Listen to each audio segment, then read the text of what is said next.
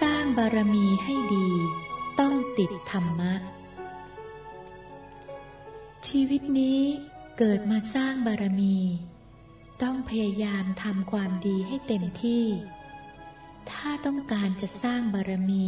ให้ได้ดีจริง ๆ ต้องติดธรรมะ อย่าติดบุคคล แล้วจะสร้างบารมีไปได้ตลอด จะนำเอาความเจริญมาสู่ตัวเองและหมู่คณะด้วย ให้มีสติสอนตัวเองอยู่เสมอ ถ้าติดบุคคลแล้ว จะสร้างบารมีไปไม่ได้ตลอด จะเดือดร้อนในภายหลัง ทั้งตัวเองและหมู่คณะด้วย ถ้าติดธรรมะ มีธรรมะเป็นที่พึ่ง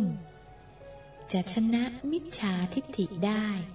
เพราะจะได้บุญที่สะอาดบริสุทธิ์ ติดตัวไปทุกวันจำเอาไว้ให้ดี แล้วเอาไปปฏิบัตินะ